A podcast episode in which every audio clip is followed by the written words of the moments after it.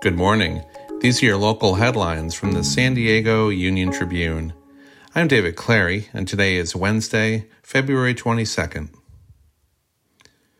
The Sheriff's Department won't be banning use of maximum restraints, sometimes known as hog tying, though it has altered its training on how to use them.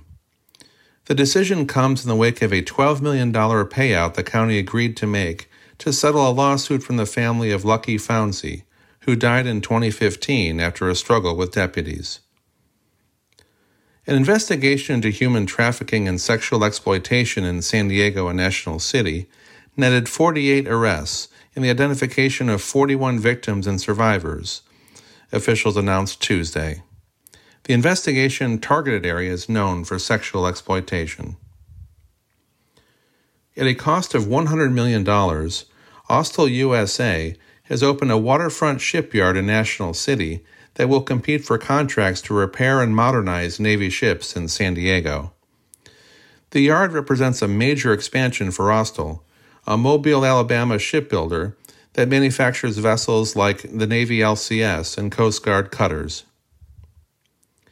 You can find more news online at san diego uniontribune.com. Thanks for listening.